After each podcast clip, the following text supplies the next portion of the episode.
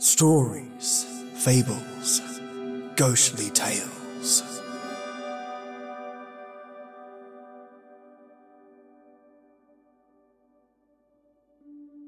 Welcome, listeners, to your Wednesday night creepy stories. This time, The Number of Darkness by Humboldt Lycanthrope. It's a two part story with demonic possession, death, the paranormal, demons, demonic magic, and the fight for good over evil. This episode is not for little ears, and not really even safe for work. Keep your audio to yourself, folks, on this one. There's sexually explicit content in this episode, more so than most that I do, and this one doesn't hold the punches when it comes to bodily fluids. Strap yourselves in, mates, for the first part of this uniquely dark tale. Enjoy. The Number of Darkness. The Journal of Charles Coubertin, February 9th, 1860. I begin this journal as a testament to the trials and tribulations my family has endured. May God have mercy on our souls. I feel that we are truly cursed. To think it has only been six years since we left our ancestral home in Prince Edward Island to come to this so called promised land of California. It feels like an eternity. I have become a widower. My left leg has been amputated and replaced with an uncomfortable length of wood so that I must limp and lean upon a crutch. I have watched as our family's fortune has dribbled away to nearly nothing, and now I have had to send for a priest for the condition with the girls has grown worse, much worse. My little twin daughters, Bethany and Josephine, they have committed acts of desecration and fornication, the likes of which I can hardly stand to think, much less commit to paper. It does, in fact, seem that my dear twins, only 14 years old, have succumbed to some sort of demonic infestation and are in fact possessed by devils. Even now, as I sit hunched over paper with my quill, turning this pale parchment black with my words, I can hear them screaming from their back bedroom where we have had to bind them to their beds. Their howls and cries, animal like screeching, filling the void of the house. and the situation with the natives has grown steadily worse, though we have taken pity on their outcasts and brought in their sick and elderly, a widow and her children, and treat them with nothing but dignity and respect, as was the custom back in Prince Edward Island. They view us as evil and hate our pastures and fields, our barns and our fences, and most of all our mill. The attacks have grown so grievous that we have constructed a fence of sharpened logs, eight feet in height, around the perimeter of the mill, and whenever possible, kept armed guards at its gate. Now, to make all these matters at hand the worse, a cold front has blown in from the north, and now snow begins to fall thick and heavy, covering the fields and forest in a blanket of ice. When we left Prince Edward Island for the promised land of California, our greatest fear was the journey by boat around the Horn. For 230 days, we experienced nothing but auspicious sailing, and when at last we made dock in San Francisco, it appeared that the Lord smiled down on us with blessings, for the trip was mild and without any of the disasters that have plagued so many others who have made this same journey. All 40 of us were hearty and in good health, and my wife Margaret had grown large with child. Being the eldest, it was my responsibility to go forth and find us land, to farm and a heavy mountain stream where we could build our mill. I brought with me my brother, Adolphus, born only one year after me. It was we to whom our father had imparted his wisdom and instructions in the business of men and the teachings of our Lord and Saviour Jesus Christ. The younger three, George, David, and John, were too young to even remember our dear patriarch, much less be taught in his firm beliefs in the ideals of tolerance, participatory democracy, and diligent self improvement. Because gold had been found in the hills some four years earlier, a great migration had always already spread its way before us in all directions from San Francisco, and we were forced to travel far up the coast to find land for lease and sale. We entertained the idea of Oregon, but in the south region of the county of Humboldt, on the outskirts of a small town by the name of Hydesville, we discovered what appeared to be a paradise. The soil was rich, black, and fertile the game abundant with elk and deer, geese and ducks, the streams filled with the finest salmon. There was open prairie ripe for tilling and steep hills with running water perfect for the hydraulics necessary for a mill. After consulting with the local farmers and ranchers, it was determined this would be a most excellent location to establish our mill and dairy. We secured promises for their wheat and corn to be ground in our mill, and we gave them oaths that we would proceed to build stout roads over the neighboring Trinity Alps and into Sacramento, where we could run cattle. We then made quick passage back to our family and friends in San Francisco. I, being very eager to return, wishing to make it in time for the birth of my next child, hoping my wife had not already given birth. Leaving the pastoral setting, our aspirations buoyed, and dreams appearing a reality, little could we guess the horror that awaited our arrival. A cholera epidemic has swept through San Francisco. 18 from our party of 40 had succumbed to the dreaded disease and perished. My wife was dead. My sweet, lovely Margaret. Forever gone to me, as were the wives of all my brothers nearly all our womenfolk dead. That fairer sex, it appears, did not have the strength and wherewithal to fight the disease like the men.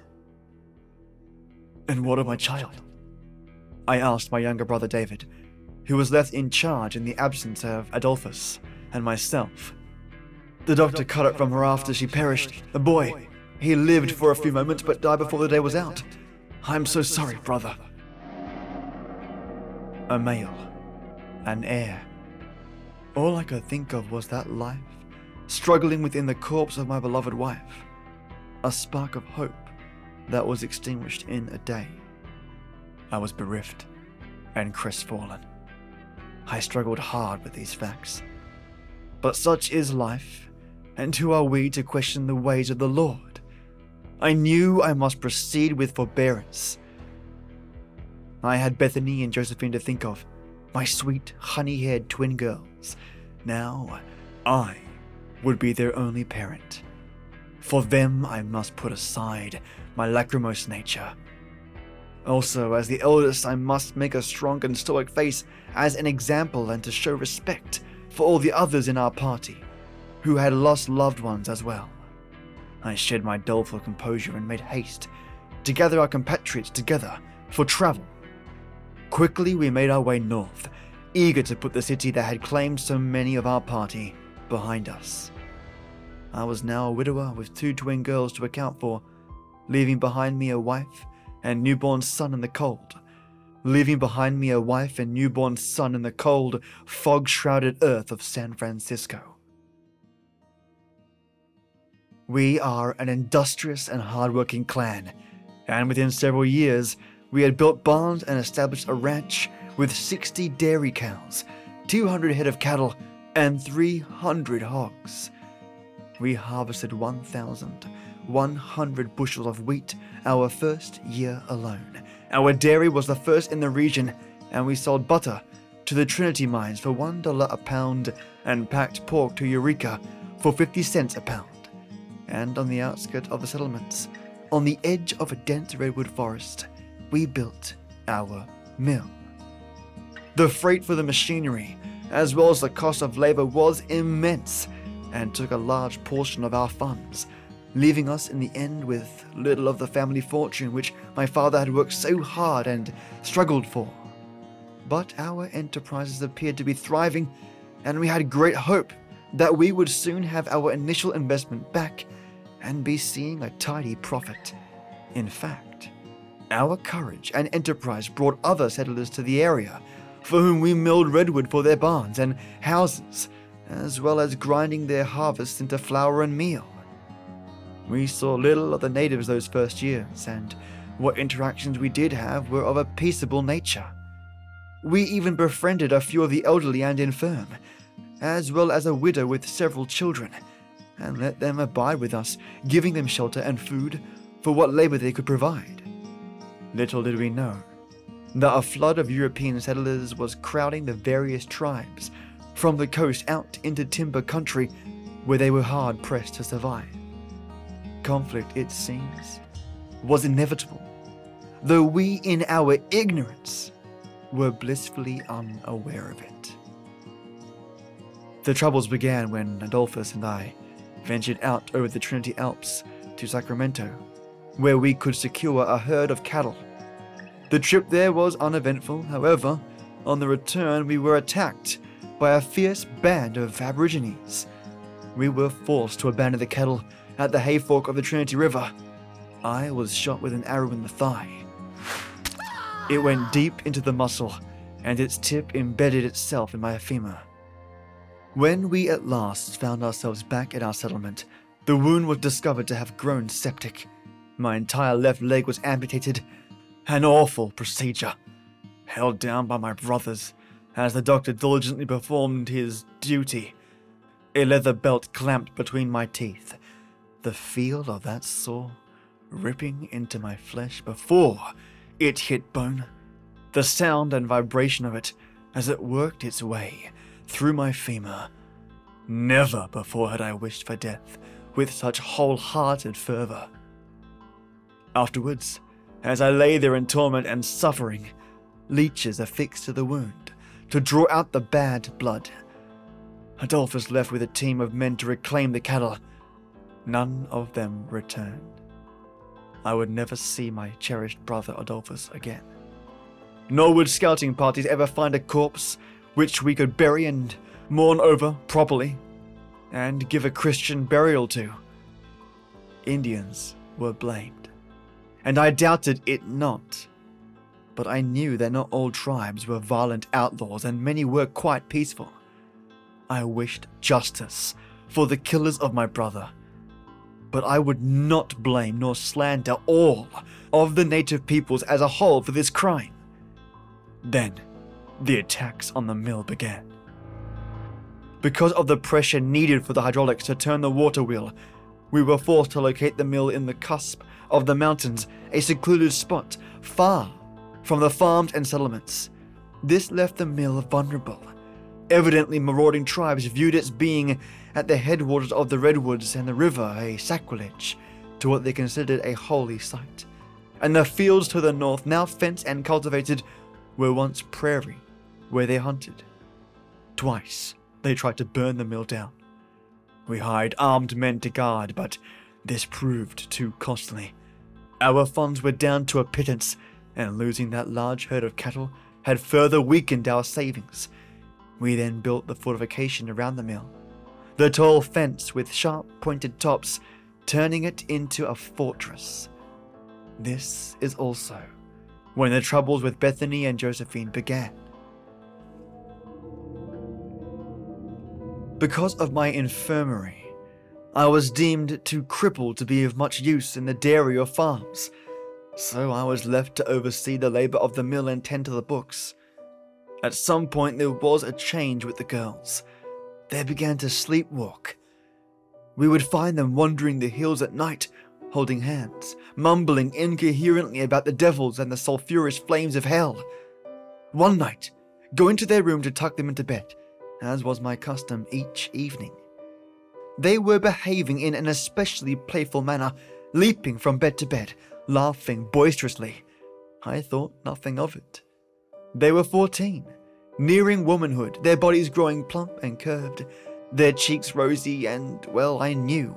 Silly games were all the norm for girls their age. Girls, time for sleep now. Stop this rumpus and get into your beds. But we aren't your little girls anymore, they said in eerie unison. Come now, my sweets. Whatever do you mean? Why would you say a thing such as that? Because you aren't our father any longer. Bethany giggled.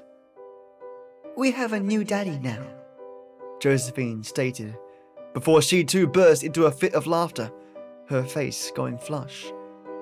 But when I shouted, Here, here! and loudly slapped my hands together, they stopped their antics and crawled obediently into their beds. Silly girls, I said, smoothing their blankets over them. You shouldn't say such things. It pains your poor old father. They snickered. I assumed it was just the follies of adolescence and left them, taking the lantern with me so that the room fell into darkness. They'd changed so much these last six years, gone from children to young ladies. And in that moment, limping down the long hall, away from their room, my wooden leg dragging across the floor, I ached so hard for my lost Margaret that I felt a snap within my chest and broke down weeping. It wasn't just sorrow and pity for my own sake, but out of a deep concern for my girls. How could I, a man, raise them to be upstanding ladies in this savage land? Without a single lady of refinement or standing within a hundred miles, I resolved I would send them to boarding school. I would look into the matter and find a suitable place on the morrow. That night, long after midnight, a commotion was heard in the sheep's pen. Anyone who has butchered sheep knows the sound of a dying lamb, an almost human wail. It awoke me and several mill workers who were sleeping in the house. Grabbing lanterns and our rifles, we ventured out to the small pen behind the house to find several of the animals slaughtered most savagely. One with its head clean decapitated. The girls had done this. We discovered them laying unrobed in the viscera of the gutted animals, drenched crimson in blood and writhing in the gore. What's the worst is that they appeared to have done this brutality with their own bare hands and teeth. How? I don't know. But no knives were ever found. They were insensible and babbled nonsense as I and a few servants brought them in back to our home. I bathed them that night, bathed them as if they were but babies again, sat them in the tub, and poured hot water over them, soothing and cleansing them, washing the bloody clumps from their hair, telling them it was all right, while they quietly droned on, in a trance like state. Unclean, unclean, unclean. Fearing further odd incidents of sleepwalking, I put a bolt on the outside of their door and took to locking them in at night. Then it appeared a strange sickness befell them. They lay in their beds, sweating and shaking. They began to bleed from out their ears and noses, and a petulant blue slime leaked from their eyes. No longer did they appear as my lovely twin daughters, brimming with womanhood, ready to bloom, as a rosebud may grow plump before it unfurls. They began to take on the look of monsters, their eyes often rolling back into their heads, so that only the whites shone, gleaming against dark rings. Their lips took on a rotten appearance, and grew black and ragged. A doctor was called. He could ascertain no ailment. They had no fever nor swollen glands. They began to curse most vilely and blasphemously and spoke in strange languages of which we knew not the words. This is when the doctor first opined that this was maybe a sickness of a supernatural order and recommended a priest. At first I scoffed at this and was determined to patiently ride the strange cause out, hoping daily for some improvement. there was none. They refused food and began to waste and wither, their eyes sunken and haunted in the emaciated skin from which their skulls began to preside. Their beautiful and thick honeysuckle hair went limp, and tufts began to fall out. The workers around the mill began to grow uneasy, and several quit. They could hear the cries of the girls, the abhorrent blasphemies they would scream long into the night.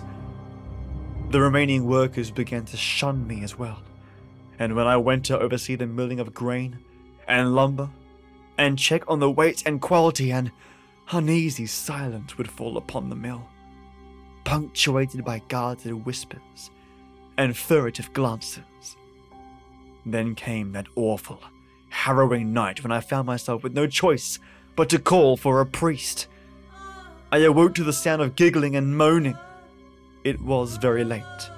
I crept into the hall and ascertained the sounds were coming from the girl's bedroom. From behind the door, I could hear strange suckling sound and girlish laughter. I unlatched the lock, swung the door open, and in the pale light of the moon saw a most abhorrent sight. May God have mercy on my soul for letting these foul memories surface forth from my mind and darken this pale parchment. But my girls were naked and intertwined most wrongly. Their faces were buried between their legs, their calves encircling their shoulders, looking at each other, and oh, this pains me to write. They must have been menstruating, for their lips were stained that dark red that can only be brought by blood.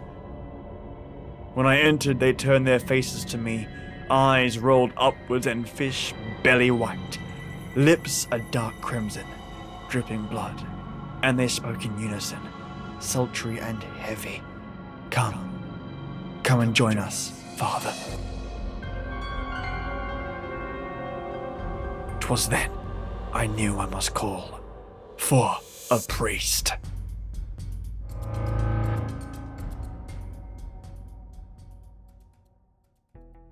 February 10, 1860. We have been forced to restrain the girls, bind them to their beds with a rope. They seem to grow steadily worse hour by hour. They are wasting away. I bring them clabber, broth, tea. I try to spoon it into their mouths. They only turn their heads away, spit it back at me, call me foul names. When they aren't screaming and cursing me, they are giggling as they did when they were toddlers. I feel so very alone, and an emptiness rests in my heart. My brothers are far away at work on their ranches, my wife in the grave, and the workers here at the mill eye me with nothing but distrust and suspicion. The only ones who smile at me at all in these dark days are the group of natives I have let into the compound. They are eight in number. An old grizzled man that never moves from the fire, three old women, and a young squaw, I assume to be a widow, with three children, one only an infant. They speak no English, and communication with them can be difficult, but they smile and nod at me, mumble words I know are thanks when I offer them food. The widow, Kai Kwaish, she is called, is most helpful to me. When I led her to any chore, such as to mop the floor or the dining hall or scrub the dishes, she quickly perceives my pantomimes and eagerly does the task. She is the only woman in the compound, besides my girls, and the silent elderly squaws, and her presence soothes me in some way I cannot seem to put into words. Yes, at the moment, these noble savages seem my only friends. February 14th, 1860. The priest arrived today. He rode through the snow to the garden gate of the mill atop a sway-back steed of iron grey. A few workmen who had been guarding the fortifications from hostile Indians immediately noticed him and swung open the heavy redwood doors. I limped through the snow, fighting to keep my crutch from slipping on the frozen ground, to greet him as he strode through the entrance and then dismounted from his horse, which stomped its hooves on the cold, hard ground and snorted steamy breath. He was a tall man with a long black beard streaked in grey, wearing a black frock coat and a matching wide brimmed hat covered in a thick layer of icy snow. He had dark, piercing eyes with a gunmetal glint that seemed to bore into me as he presented his hand. He spoke clearly and with a deep voice. Reverend Michael Wayton, at your service. His grip was strong, and I felt great fortitude emanate from him. I welcomed him and ushered him through the compound. He led his horse along by the reins as I limped beside him. Did you have a good journey? I inquired. Uneventful. He murmured. Along the interior wall, Kai Kwaish and the other natives huddled around a small fire while her toddler chased a chicken through the snow. And why do you allow these savage heathens within your walls? He asked, gazing with disdain upon them. They are impoverished and in need of care, so we have given them shelter, as our Lord Christ has instructed in the parable of the Samaritan. Jesus came to bring division to the earth. Luke 12 51. But, Reverend, did our Lord and Savior not say in Mark 9:50, "Be at peace with one another"? Among the saved, yes, but he is quite clear in Matthew 10:34. I did not come to bring peace, but a sword. Then what of Matthew 26:51? They that take the sword shall perish by the sword. The priest grew visibly agitated, his face twisting into a baleful knot. He ran a hand over his long beard, turned to me, and nearly spat the words. Revelation 19:11. In righteousness he doth judge and make war. If you do not believe we are in battle with unclean spirits and heathens, I suggest you reread Revelations. I respect your learning, sir, but I have not come here to debate theology, but to cast out demons, if that is what is called for. Now, where are these daughters of yours that I have been bidden to see? Why, they are in the house, good Reverend. They have grown so violent and, well, strange indeed, that we have been forced to restrain them to their beds. I see. Take me to them. Would you not rather me lead you to the quarters where you may unpack and wash up from your long journey? There may be time for that later, my son. First, take me to see your daughters.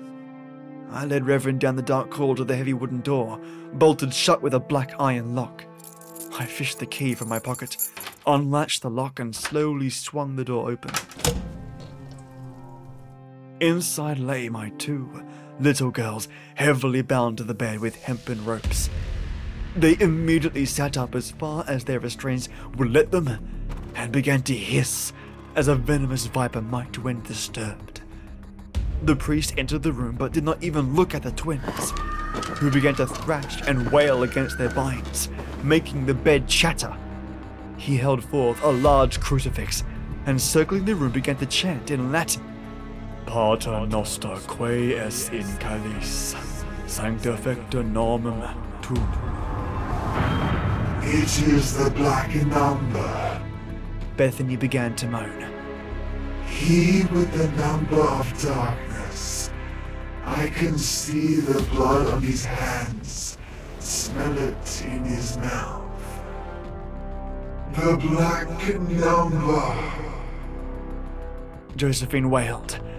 I can taste his sins upon my tongue. Oh, yes, he will satisfy us. What is it you say? I asked them. Do you know him? He suddenly spun about to face me, his face like that of a raptor. Silence! Never engage with the demons. They are full of deceit and trickery and serve the father of lies. Then he turned and faced the girls for the first time. In the name of Christ, reveal to me your true names. The power of Christ compels you. Reveal your true name. He thrust the large black crucifix before the face of Bethany. Asmodeus, Zebulon, moaned Bethany. He spun towards Josephine, pressing the crucifix against her forehead. Gresos, Aman, wailed Josephine. The priest turned to me. Can you bring me a plate of hot coals and the liver and heart of a fish? Why, yes, I stammered. There are still hot coals in the hearth, and we have fresh fish in the ice house. Then bring them to me with haste. He then began to chant again and walk about the room. I did as instructed and brought to him a metal plate laden with embers from the fire and a parcel containing the heart and liver of a salmon. He placed the plate on an end table, began to blow on the coals until they glowed red hot, then placed the organs upon them, where they sizzled and smoked. This seemed to have some queer, somnolent effect upon the girls, for they stopped their agonized thrashing and fell into slumber. Now you may show me to my lodgings, said the priest, stroking his long black beard and eyeing me with orbs like shimmering, shattered coal.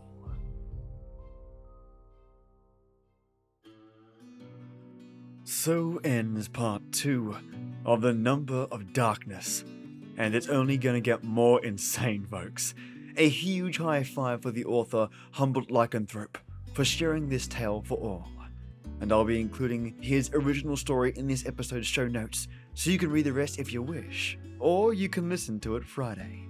Now, because you're brilliant, if you have a couple of seconds spare, swing on by my iTunes page leave a review, or pop on my Patreon page and become one of my supporters and send some love my way. Every bit counts. Lastly, if you want to reach out to me directly, I don't bite much. You can reach me at stories, fables, ghostly tales at gmail.com. And you'll have my ear, mate. Now, I want to thank the legends that support me and this podcast, my Patreon supporters. Firstly, my Ode Night Tea Titan, the supporter who towers above all, who would threatened Fort El Grey, Mayah the Magnificent. Today I went all out on different music, looking for mystery, dark stings, and all sorts of musical motifs that would add an edge to this tale. Thanks to you, Mayah, I'm able to do this. Your support is well spent on this production, and every step of the way has your touch on it as a result. You're a bloody legend, mate. Thank you so much, Mayah. And my White Tea Warlord, Lee Bower, who supercharges this show with their support, allowing me to try something different safely. Thank you, Lee, for your support. Just like Mayah, it wouldn't be the same without you. And of course, my brilliant Earl Grey enforcers Chad Warren, Joss Heather, Page Marchini, Peter Raffaelli, Tasha Moncrief, Christina Boyd, Divided by Zero, Dolphin and Cow, Michael Angelo Yacone, Tea Time Drinker 1, and Sulstra. Mates, I'll say it and I'll say it again. You people are so special. I hope you have a wonderful rest of your week, and I can't wait to catch you Friday for the finale of this episode. It's hectic, to say the least. As always, you living legends. Till next, we meet.